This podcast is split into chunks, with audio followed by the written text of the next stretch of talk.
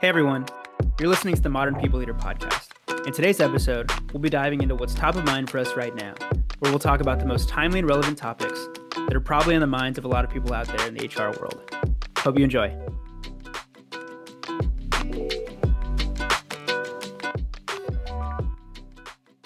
MPL family, stop what you're doing and take five seconds to go subscribe to the MPL Weekly Digest.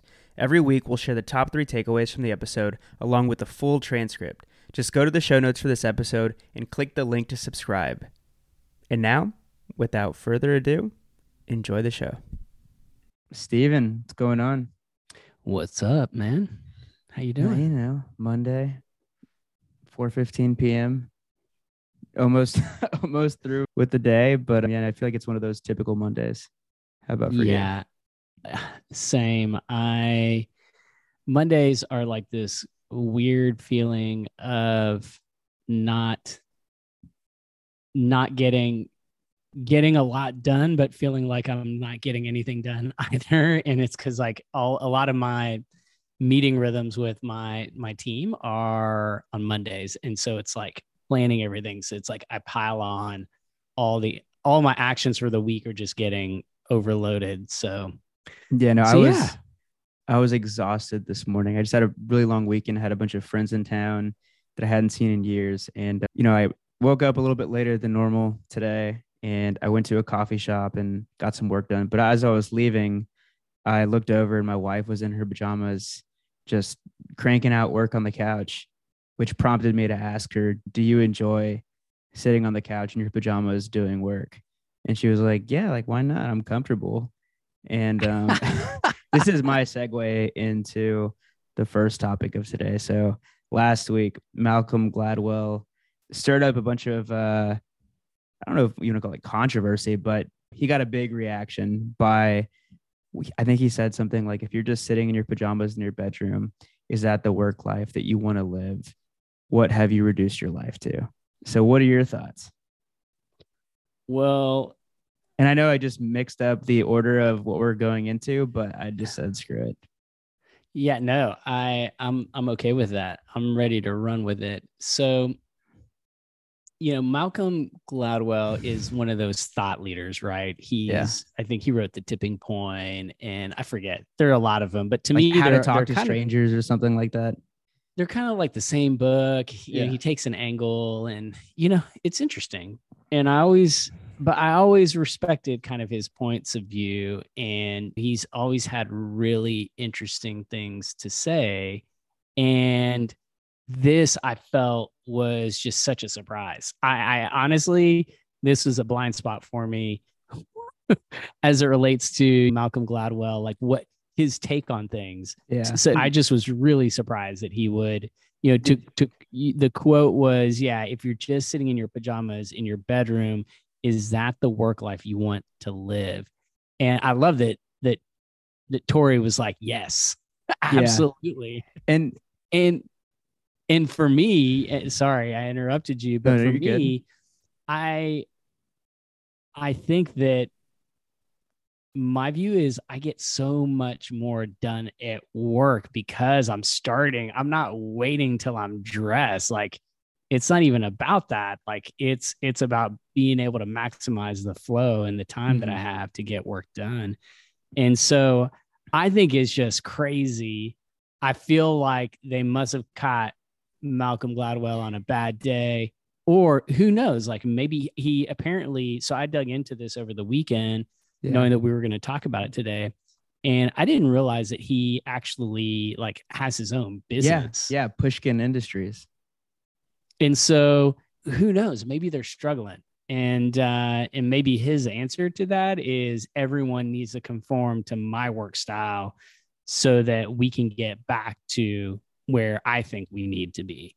Yeah. And well, so honestly- what's interesting is is what he actually said was I think maybe it was like CNBC or somebody followed up with him and he clarified what he meant how remote work is okay if you're doing work that doesn't require collaboration but in his opinion based off of his experience with co-founding Pushkin Industries in the past couple of years, he's noticed that the people that go into the office tend to be more collaborative and creative and they seem to have more energy. So I, I, I think to your point, like as the CEO, I feel like this is probably something that a lot of CEOs think, whether or not it's true. Like maybe it's Yeah, just like that- they feel what- more, they feel reassured seeing people in the office doing work. look i i know based on my experience that it is scary to let go of control and to allow the entire company to work in a way that you personally are not wired to work um, it- that has happened to me from the beginning of the pandemic. Actually before then before then like i remember you know workify employees five years ago like really trying to push the envelope on certain things. And i like even slack i was a late adopter to slack. It was a joke at the company like ha ha ha. Yeah if you're everyone else slack it. If you're steven you know email or text him. And and so i get it. Like i hung on to these old ways of working because that's how i that's how i grew up. That's how i learned to be efficient and productive.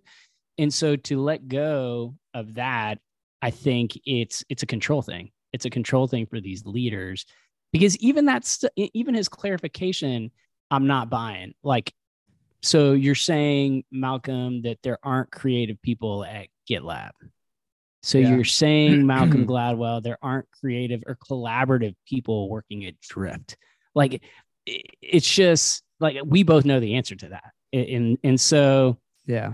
for me, it's like something else has to be going on here, and it, maybe this is like a, m- little microcosm of the, a broader leadership problem, disconnect between leadership and their, and, you know, and the employees at the company. Yeah. Yeah. Like while I don't completely disagree with what he's saying, you know, for me, my I personally don't work best when I'm sitting in my pajamas all day. But for some people that might be they're like in the flow zone, like whenever they're just sitting there cranking out work on the couch. Um, but I keep going back to the idea of choice to your point and about giving the employee the choice and control over where they want to work. And I can't remember what Sierra called it for Dashlane, like employee choice led hybrid or something. Um, but basically, yeah, you're just letting people get their work done however they want. You know, for me, it's hitting a coffee shop in the morning for a few hours, getting like my most important tasks done, and then taking calls from from our home office. For others, it's going into the office 100%. It really just depends on the individual, and I think that's the biggest thing that he's missing. Like Yeah. He's sort of inserting his point of view and thinks that everybody should conform to how he works best. Yeah. I mean, my, I can see how he feels as though offices do matter. And we've talked about that on the Modern People Leader, where it's not about whether you should spend time in the office or not. It is how you're spending your time in the office. And and so, you know, these general statements like I'm convinced that offices do matter for collaborative and creative work. I I think I don't think it's that simplistic is the issue, mm-hmm. right? And Yeah. the in in my opinion, it's hard to kind of police, you know, when is the work actually collaborative and when is it just us working together in a location? Yeah. Because if it's just us working together in a location and we're not really collaborating, then you know, I I I, I don't see the merits of the argument personally. And you know, to your point, I I a lot of creative people need peace and quiet to tap into their creativity, not noise and chaos and chit chat and water cooler talk. Um, like having having re-implemented you know some in office time you know so we go into the office every tuesday.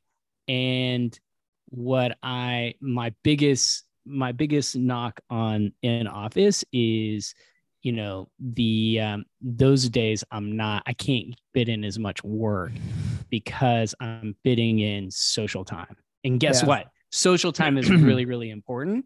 And so Yeah. I'm not saying I, I shouldn't do that, but the reality is, and- when I reflect on Tuesdays, like, did I get everything done that I wanted to? Like, usually the answer is no. And it's because, you know, I'm, I'm putting that aside, you know, intentionally so that Yeah. I can connect with my employees. Yeah. It's funny. We were sitting there in that co working space last week, and I had almost the exact same thought as I was I was leaving actually. I was like, man, I didn't really get as much work as I was hoping to get done today, but it was it sure was nice, you know, seeing Steven in the office, getting to kind of just chat and you know that water cooler talk, seeing a couple of other people that I hadn't seen in years. So yeah, there's a trade-off. It's like you go into the office, you're gonna get you're gonna be able to connect with your with your coworkers more, but or or even you know people that are just working in the same space as you if you're going to a WeWork, but you might not get as much work done, and that's okay Yeah. because it's a different Yeah. purpose. Absolutely. Absolutely. And it's interesting because I think that leaders that are taking this Malcolm Gladwell point of view, which is either um, resisting this trend that's not going away, Yeah, or taking a a a I centric view. Like I would rather work together in the office. So I think, you know, so now we're going to do what I think is right. It's this point of view that is leading to this second trend that I want to talk about, which is uh, apparently going viral on TikTok. It's called quiet quitting. Have you heard of this? no, I haven't. Yeah. So this is I hadn't heard of it either. And when I dug in, I was like, oh my God. I know we we Mhm. this wasn't on the agenda to talk about today, but it popped up over the weekend. And as we were talking, I just kept thinking about this trend where essentially Gen Z, well, and I won't I can't I can't pick on Gen Z, but it it's a trend within the Gen Z, you know, employee worker community to ditch hustle culture to avoid burnout. And it's essentially, you know, the quiet quitting is not going above and beyond what is, you know, asked for your, you know, of you in your day-to-day job and just essentially doing the bare minimum. Um, back in the day, we called that collecting paychecks.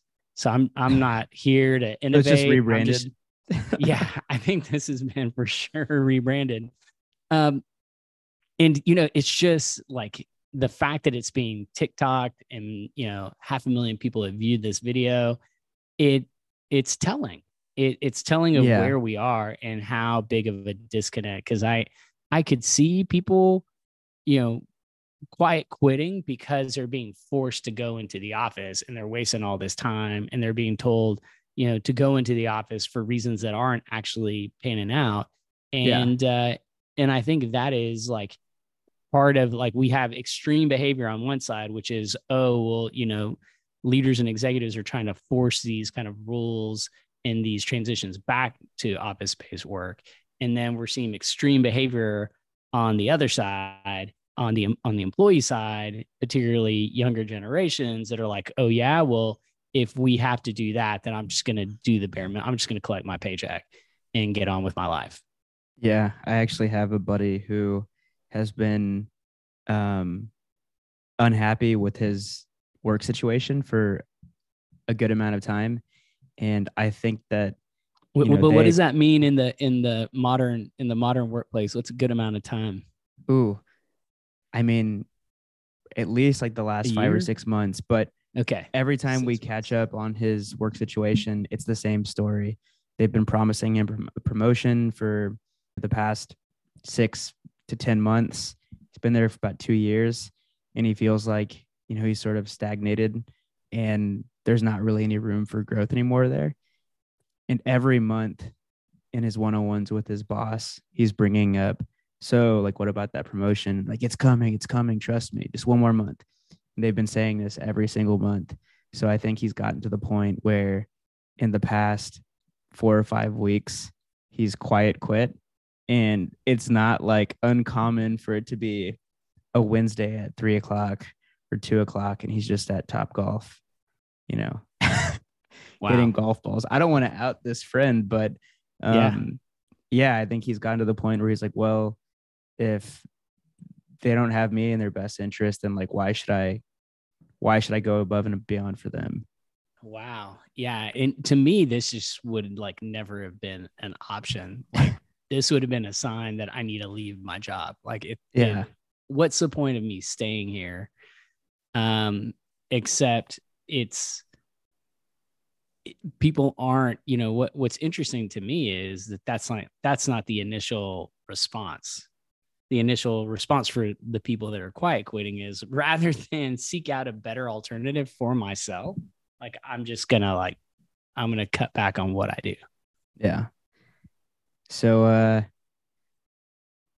there's been a lot of layoffs in Yeah. the, in the past couple months or you know four or five months. And I was actually looking at the number of people that have been laid off in 2022. Any Yeah, guess on I'll let you guess first. Yeah. I I wanna say it's gotta be hundreds of thousands at this point with companies like, you know, Microsoft. You know, I know there's some big guys out there. My guess is two hundred thousand. Okay, so the, the number that I saw, and mind you i have be- i have no reference point so it could be in Yeah. the millions but i'm not really i'm just thinking about kind of tech workers like the ones that we Yeah. hear about on linkedin so according to layoffs.fyi, there have been 70,000 layoffs in 2022. wow okay so Yeah. less It's a lot, but I thought those are the more. public those are the publicly reported so it could Yeah. be could be more. And and uh i guess since we're talking about stuff that went viral on on linkedin or social media last week did you see the uh the crying ceo post? No. No? Okay. On one hand like i kind of feel bad for this guy. So it's this guy named Braden Wallake and he's the ceo of this company called hypersocial it's a small marketing startup. And he posted this this post on linkedin and it's a photo of him crying. And it's like a close-up of his face. And it's this really long post about how this was the worst week of his life. You know he had to lay off a few, few people on the team and how it was his fault.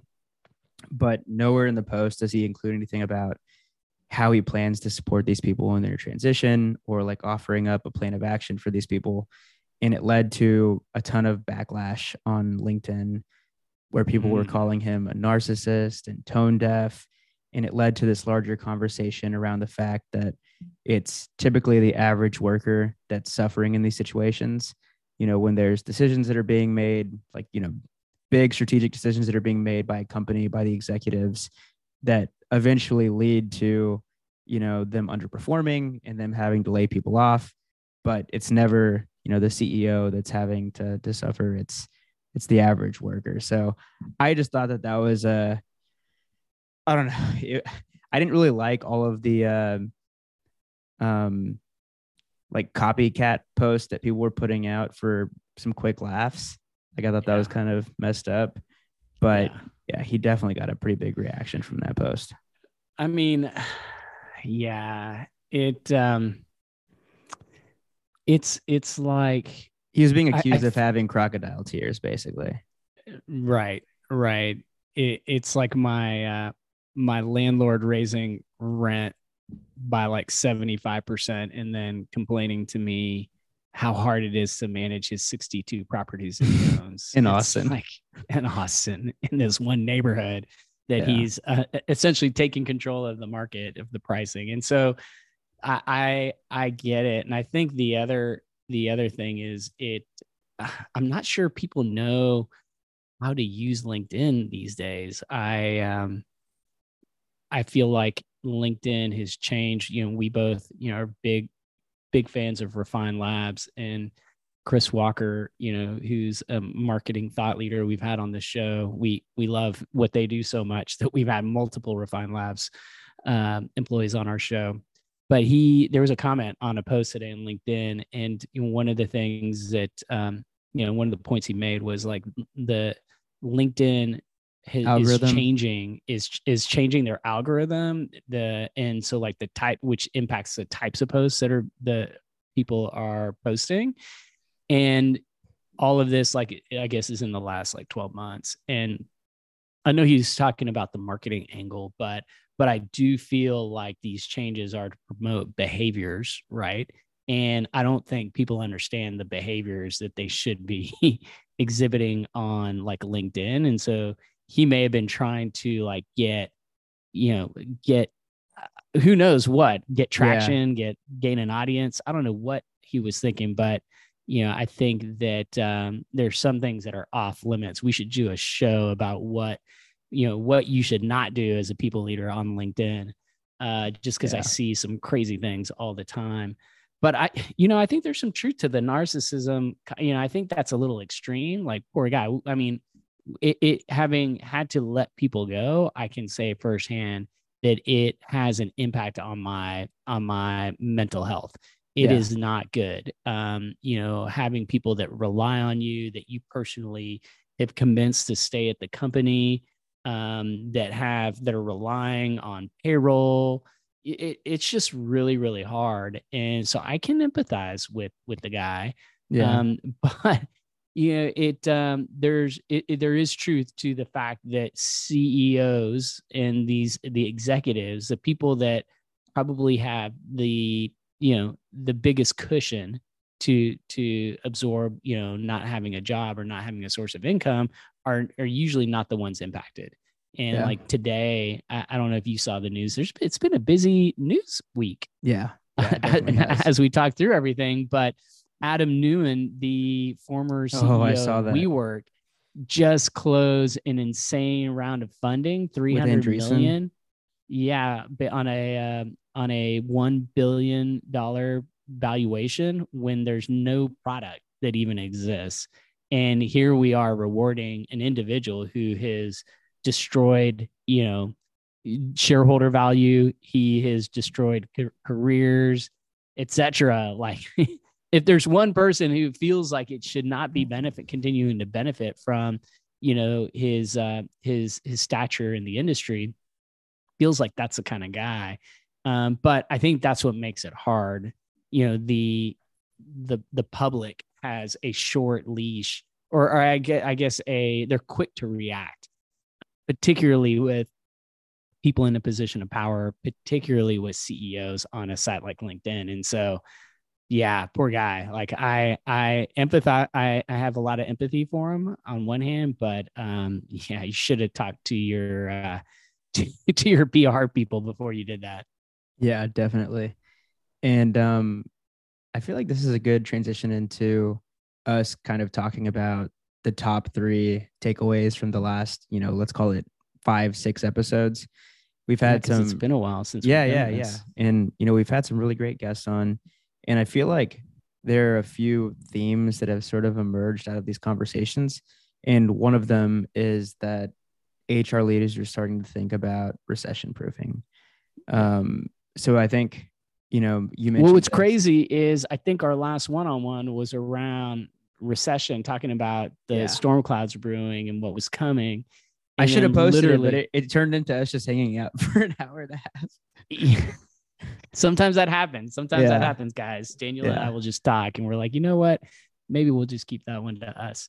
But um, but yeah so and then literally within like two or three uh, recordings we we were talking about it on the show with with guests and yeah yeah i think that um you know with for me you know the recession proofing conversation you know has picked up steam even with our our most recent i don't know if we're going to get as recent as um as sierra but yeah. it's it's definitely within the realm of of focus right now. Yeah. and and so what um i guess at what point did you realize like oh wow this is a thing what was a particular speaker that brought it up? Well so i think when we we spoke with jackson lynch we didn't talk about it during the episode but when he hopped on to join the call i think we were just like you know shooting the shit for 10 15 minutes before we started recording mm-hmm. and i mm-hmm. think that was something that was top of mind for him that yeah. we didn't actually discuss in the episode. And maybe we did. I should probably go and take a look at the the show notes, but I think that was the first conversation that we had where we were alluding to this this looming recession, what we were calling it at the time. Fast forward about a month or however long it was, we then spoke with Beth Steinberg from Chime, and she talked about how she had been through several downturns as a people leader and um, she's concerned but not panicked. And i think her big note for hr leaders out there is that it's really important to communicate more than you normally would during mm-hmm. these times of uncertainty. And i think she she talked about this neuroscience model called the scarf model that she uses oh, yeah. and it stands for status certainty autonomy relatedness and fairness and how a lot of people are triggered by a lack of certainty and when you feel uncertain, you're not going to do as good a job at your job as you would if you had that certainty. And again, she just stressed the the, the fact that people leaders should over communicate and be honest um, about where they're at. And I think that this sentiment was echoed when we spoke with Sierra. I feel like she mm-hmm. said something very similar that, you know, the best thing you can do as a as an HR leader is to over communicate. Let them know that all parties are being heard, whether it's the board or it's the leadership team or it's, you know, frontline managers or, you know, it's the most junior employee in the company. Like you have to you have to listen to all of these different perspectives and then communicate back to everybody, "Hey, we hear you. Here's what's going on," and just be as tra- transparent as possible. Yeah, I think that that is hopefully people were taking notes in that in that portion of the conversation because she gave she gave a lot of good nuggets and I think you know the the point around communication well first I, I thought the scarf model was really really a, a great framework a great way of looking at it but the typically in my experience, in these sorts of times when it's still uncertain, like what exactly is going to happen, leaders start to communicate less. They go against what essentially Beth and Sierra were were saying that you should do, and and usually it's because you don't want to communicate something too soon and yeah. and then be left kind of holding that. And the reality is there's a way that you can communicate and make it clear that we still don't have all the answers. We still don't know exactly, you know, to what degree, you know, the global econ- economy is going to slow down or, you know, insert whatever whatever metrics that you're tracking. And as a result, you know, the the plan could change, but as of right now, you know, I think everyone knows there there's a plan or there should be a plan right that someone is working toward. And so so i think there's some great there's some great feedback in those conversations in terms of handling these conversations and you know how to kind of move forward. But for me yeah. you know keeping a sense of trust is uh is a key with your employees and them feeling like you're being open and communicative i think is is clutch in these times yeah. And something else that they both said. So I want to say that Beth Steinberg said something like layoffs are a failure of management. And then Sierra said that, you know, a, a, lot of investors will talk about healthy layoffs and how she basically cringes when she hears the words healthy and layoffs used together. And um, basically just try to exhaust all of your other options before deciding to to lay people off. And I know that's easier said than done because I don't know. I, I imagine it's it's tough. Like if your company is not doing well and you've explored all the other options, sometimes it has to be done. So maybe it is a bit harsh to say, to say it's a management failure. Um, but yeah, that I think they both said something. Uh, yeah, and I think it was effect. Beth that mentioned how headcount has become this vanity metric. Yes, and exactly. She did say that. And so companies have been so focused on hiring and bringing on all the product people and bringing, instead of having responsible know, growth. Yeah. Right. Yeah. And and I think that is the failure in the situations where that is happening. That is the failure. And that's what's so hard to talk about. Because yeah. how do you explain, well, wait a second, last quarter you told us we were expanding our sales team and building out, you know, blah, blah, blah, you know, this continued growth story and now you're saying we're not like mm-hmm. what's changed and uh, and the reality is a lot has changed. You know, the economic you know situation has changed pretty dramatically, at least in the form of inflation. If we you know were to boil it down to one one thing, but Yeah. there's more than that, and so and so I think that's where the communication is key. Yeah. And and you know, going back to the conversation with Jackson, what came, you know, what if I were, you know, part of a large executive team and we were going through these exercises, you know, I would I would know that I have a good HR leader if, you know, there was willingness to like really examine the decisions we had made and you know, I was being pushed to answer some of these tough questions. And I would know that I have the right person because that would mean that we are preparing to talk about it. Like first we've got to examine it and come to terms with like what, you know, what what we got wrong Mhm. and and that will, you know, honesty and authenticity in in communicating these tough messages is is key. Yeah. And and so one of the, you know, one of the things that Jackson mentioned is over the last few years, you know, in his view, that there there has been there still is too much variability in the job of a HR slash Yeah. people leader. And I think even more specifically, you know, he mentioned how because of the high demand in bringing on good people leadership, companies have brought on people that may not have the experience that they need to be in those roles. Yeah. And and I think that when you look at the two of those things combined, I would be really, really worried for some of the companies out there.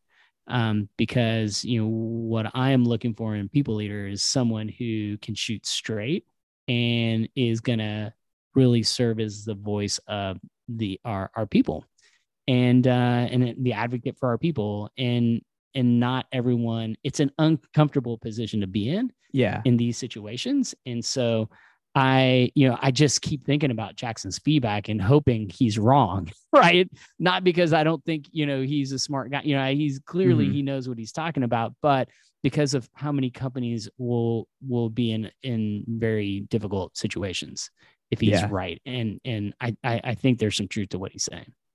And actually, the the second theme that I had listed out was the job of the CHRO or chief people officer is really really hard.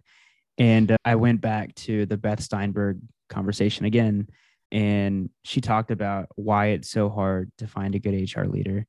And she said it wasn't always a role that was valued in companies. If somebody had a good one, they'd value the role. If not, they'd view HR as a hindrance instead of moving the business forward. And then she said, there's been a great, there's not a great way to develop people leaders over time. And many people have gotten out of the field because they haven't felt like they were valued in organizations. Now that everyone wants to be a people leader, there's a real shortage. The amount of open roles for people leaders right now is stunning. Because the job is incredibly difficult, a lot of people don't want to do it. Therefore, there's a shortage of candidates. So I just thought that was so interesting. Like a lot of people didn't want to continue their careers in the HR people space because it was so difficult. But now, because you know it's cool to be a people leader again, all of a sudden people want to jump back into it, or you know companies value it more and they realize the importance of having a good HR leader. But it's really hard to find one. Yeah, and I, you know, I think that the there the only thing that I would insert in there is a qualified people leader because I think there are a lot a lot of people that would that want the title Yeah, and will want the will take on the job because of you know for personal you know accomplishment. I was going to say selfish reasons, but that you know there there are a lot of factors that I think play into that. But finding a so I think there are a lot of people out there finding qualified people. I think is the real challenge. I also loved her definition of a modern people leader. Do you remember that? I don't. I know. She What, said- what did she say? She said, when people ask her what her job is, she says it's to move the business forward, help the company achieve business goals through the people practices and optimization of people. Need to get people to understand that a modern people leader is extremely tied to the outcomes of the business. People leaders need to measure their success, have a business plan, and have everything else that other business functions would have. And she said the expectations haven't been high enough or clear enough for this role. I love that also. that was a fire quote. yeah, I think that's that's an amazing quote. And I, maybe we should change our. We haven't changed our rapid fire questions uh, in a long time. That's what I thought. questions, Yeah. and that would be a cool one because Like, I would love to get. How do you define a modern people yeah. leader? Yeah. Well, So we'll, we'll add it to the future outlines. Um, for changing gears, or can we talk about just for a few minutes the fact that we had the global chief people officer at Kraft Heinz? We're on the like same 30 page, man. 35,000, 40,000 employees globally. yeah. Like it was kind of a, a pinch me type moment when we were recording that and getting ready for that session. Yeah, no, same. Um, yeah, the great guest. Um, I think I asked her at one point in the interview how many people are at Kraft Heinz, and when she responded thirty-five thousand, you're right. It was definitely a pinch me moment. I was like, wow, we have, you know, the people leader for one of the largest companies in the world on our show right now. So that was definitely a proud modern people leader podcast moment for me. And some of the things that we talked about with Melissa at Kraft Heinz that were the first thing that just was really telling for me is just the culture, the amount of time and energy that they're putting into their cultural transformation. Yeah. Um, she may have called it like a leadership transformation. Uh, There, So- there are a, so- a, a few things going on yeah. So they had, Kraft Heinz. they had project they have project win which Okay. is their version of project oxygen so google had project oxygen you know five ten years ago however long ago it was.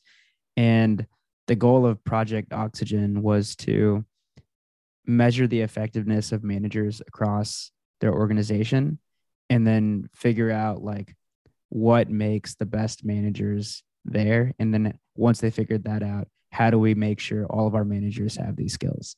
So they went through that same exercise at kraft heinz and uh, they called it project win in addition they're calling 2022 the year of the manager.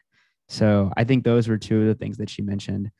And then there was something about uh, ah, the movement around learning. I can't remember what she called it. Do you know what i'm talking about note- yeah, the notes that I took here that culturally Kraft Heinz is moving from a know-it-all culture Exactly. to a learn-it-all culture. yes yes Which I think is for having worked at a at a large organization with a strong company culture, I think is is awesome that they that they that they branded it the way they did yeah um, moving from a know-it-all. I think that's hilarious and a lot of self-awareness on their part um, to a to a learn-it-all culture. Um, and you know that just I think will appeal with their talent pipeline in so many different ways. Um, and to hear like actually how they're doing that was was really interesting to hear. Yeah. Yeah. And I think it all, like, if you go back to um, Microsoft, where they got this idea of moving from a learn it all to a know it all cu- culture, I found the original clip from the CEO of Microsoft. His name is escaping me right now, but he talks about how he read the book about um, having a growth mindset. Do you know which book I'm talking about? I don't. I Um, don't. There's. I but feel like there are a lot. yeah, it's it's very similar to I think Steve Cadigan talked about this book on our on our show, but um, Okay. yeah, he the the whole moving from a learn it all or sorry from a know it all to a learn it all culture all revolves around the idea of having a growth mindset and being more agile, and I thought that was really interesting. And something else that she said that that really stuck with me when talking about managers is how you know she she saw this uh, this stat from Gallup about how only 10% of people are naturally wired to be a manager. And you know like when she read that stat she was mind blown. She's like wow like that's that's so true. So if 90% of the manager base doesn't have you know the, the soft skills required to be a good manager we need to do everything in our power to help them you know attain these skills and i think that's that was another reason why they decided to invest so much in manager training. And I feel Yeah. like this is something that other guests we've had have been talking about, right? The idea of needing to better develop their managers, give them more support. Yeah, and I think they, you know, to f- kind of take from the the Kraft Heinz playbook, I think understanding the attributes of your own, you know, management is is smart. Like let's take stock and look at, you know, what what makes a successful manager successful at Kraft Heinz you know, it that that made me think about our, our friend Don Boone over at Yeah. Liberty Latin America and did the work exact same thing. last year. Yeah, they Yeah. actually, you know, took their engagement data and they coupled it with they connected their engagement data with, you know, their workforce analytics data and they were able to like do some amazing research around the top traits of an effective manager. And so taking stock I think is is, you know, a great starting point having the you know self-awareness to call out where you're you're strong and where you need to improve um i think is you know tells you a lot about the culture of, of a company and then to bring in external experts to help you be to help you define and model like what are the new behaviors that we're looking Yeah. for? And i think in their case it was they brought in kathleen uh, kathleen hogan from from microsoft to like literally help them you know construct this this new approach. I, I think it's just awesome. And, and i think you know we're we're going to continue to hear about agile the the factor of agility in the workplace as something that companies are looking more and more to to adopt or to, or you know just for that to be a competency that all Yeah. managers need to to be able to embrace and thrive in and I, Yeah. I think there's a long way to go in general and so i can only imagine for a company like kraft heinz these larger enterprise companies you know change is hard Yeah. change takes time Yeah.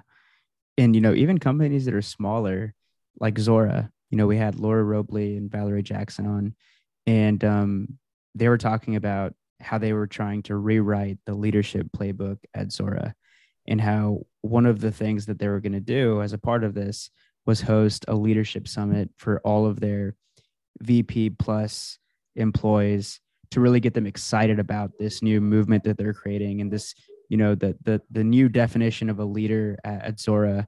Um, so you know, it seems like this is something that a lot of companies are focused on, small, you know, medium-sized companies, and then companies as big as Kraft Heinz. I just, I guess, it just gets a lot harder to do it whenever you're at that scale. yeah at that size that's where what it, the the the ability to scale these the these programs or even the design of the programs them, themselves needs to be scalable I think that's the difference. You know, what I love about the Zora story is, um, you know, how it was one of our only joint modern people leaders. I think we've done a few of them, but not a lot. I can count them on one hand. I'm pretty sure the number of yeah. times when we've Zora, had multiple Refine. Labs. I think that's it. I think that's it. Yeah. And so, you know, in the case of Zora, I think having their Valerie, the chief diversity officer, and Laura, the CHRO, as two kind of key change agents in the organization is is a s- secret weapon for them because you could just tell the dynamic from our prep call with them, the energy, the enthusiasm, the um, the way that they play off each other Yeah. you know conversationally you know i can just see how they really you know and, and i don't think there's a right model or you know there's a silver bullet in terms of there being a single model that works for all companies but clearly they found a um, they found a, an approach that that is really serving them well because having the two of them as kind of the change agents i think that is that's huge having Yeah. two C level executives that are like, yes, we need to change the way we lead at this company.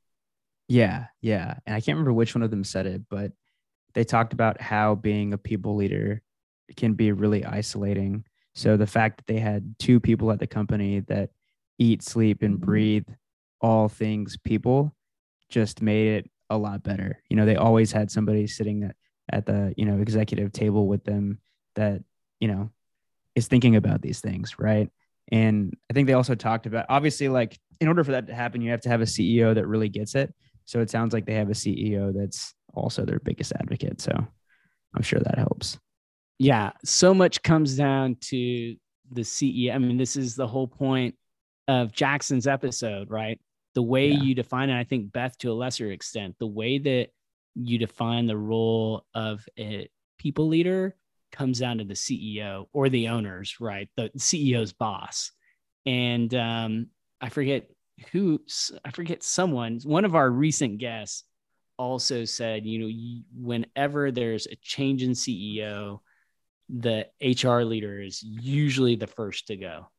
It's either yeah. like, you know, and, and that's either because the, you know, private equity or the new owners are bringing in their regime or because the new CEO just has his own definition and his own view of, of HR. Yeah. Yeah. So interesting. All right, Steven. So we're like 40 minutes into this, and I'm just now realizing we never did good news stories. Should we fit that in at here at the back end instead? Yeah, yeah, let's do it because I think we got through we got through everything we wanted to talk about. And so for me, good news this week is today in us in Austin is the first day of school starting. And I guess it's good news, bad news. Like the summer, summer Party time great. for parents now. For sure. Like parents are like, thank God school is starting so I can get some structure back in my life. Yeah. Get the kids down early.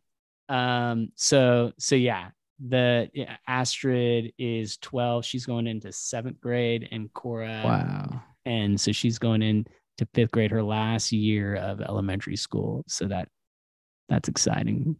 Man, seventh grade. I I feel like those middle school years are rough. they're not good. They're not good. And and I wish I had some good news. As a parent, like high school, as a kid. I wish I had good news for them that high school it gets a lot better, but yeah, it uh, it's rough in a different way. High schools, yeah, it's going to be interesting times in the Huerta household. So I'm sure it'll be fun too. More gray right. hairs are coming. So my That's good, sure. yeah, I got a bunch of them. If you can see them, probably not. But anyways, my good news. So I had a bunch of friends in town this weekend. Um, and uh, a few of them I hadn't seen in you know three years, like pre-pandemic. So it was really nice getting to catch up with them, and uh, yeah, it's it's always great when you can see somebody after a few years and feel like you just pick right back up where you left off friendship wise, the and best. there's no awkwardness. You know, it's just like riding a bike. So nice catching up with my friends. Nice. Nice. That explains uh that explains your exha- exhaustion today though. So that all checks out. Yeah, yeah. No, yesterday I napped for like 4 hours and then I got 11 hours of sleep and I'm still tired. Nice. Well, on that note, I think we're we're ready for a wrap up. If if you're good, I think I'm good. I think we covered all the things that I wanted to to hit on. Is it overkill if we uh, one word close it? No, not at all. Not at all. I don't have mine ready, so feel free to go if you're ready. Mm. I'm gonna the, the go year, with. Oh no, you go for it. Yeah, I'm gonna go with a one phrase, and this is really geared toward the CEOs and the leaders of companies out there. And it's my one phrase closes: "Be better." Just feel like, you know, we can all be better at uh, at this leadership thing. What's going on in the world out there? I like it. All right, mine's not as inspirational, but um, I was gonna say, and so this has like a double or triple meaning, but the this next these next twelve months are going to be the year of the modern people leader. Oh, so I think that oh. you know still a huge opportunity for people leaders out there to really step up I think that, you know, this could have been my good news, but Steve and I are now have like a weekly, you know, modern people leader catch up. We're discussing all things modern people leader podcast in addition to our recording of the podcast. And um, I feel like big things to come for the show. And Mhm. then now I'm sure I'm struggling to think of a triple meaning, but uh, yeah, there's at least a double meaning for for what I said. Nice, nice. I'll take it. And as usual, I will also say that we need to do the more of these one-on-ones. They're so much fun. Yeah, I enjoy Yeah. just uh, chatting with you. Hopefully, we'll we'll post this one. this one will for sure.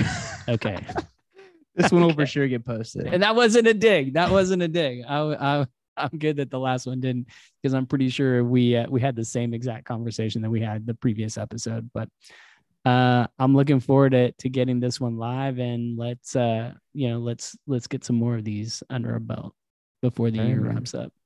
well, have a good week. You too. I'll probably see you tomorrow. All right. Yeah. bye. See you tomorrow. Bye. Thanks for for tuning in to another episode of the Modern People Leader. We we really really appreciate it. And if you enjoyed the show, please leave us a five star rating. It would mean the world to us. And connect with us on LinkedIn. We wanna we wanna know what you think about the show. And uh, yeah, you can you can find links to both of our profiles in the show notes. So thanks again for listening, and, and see you on the next episode.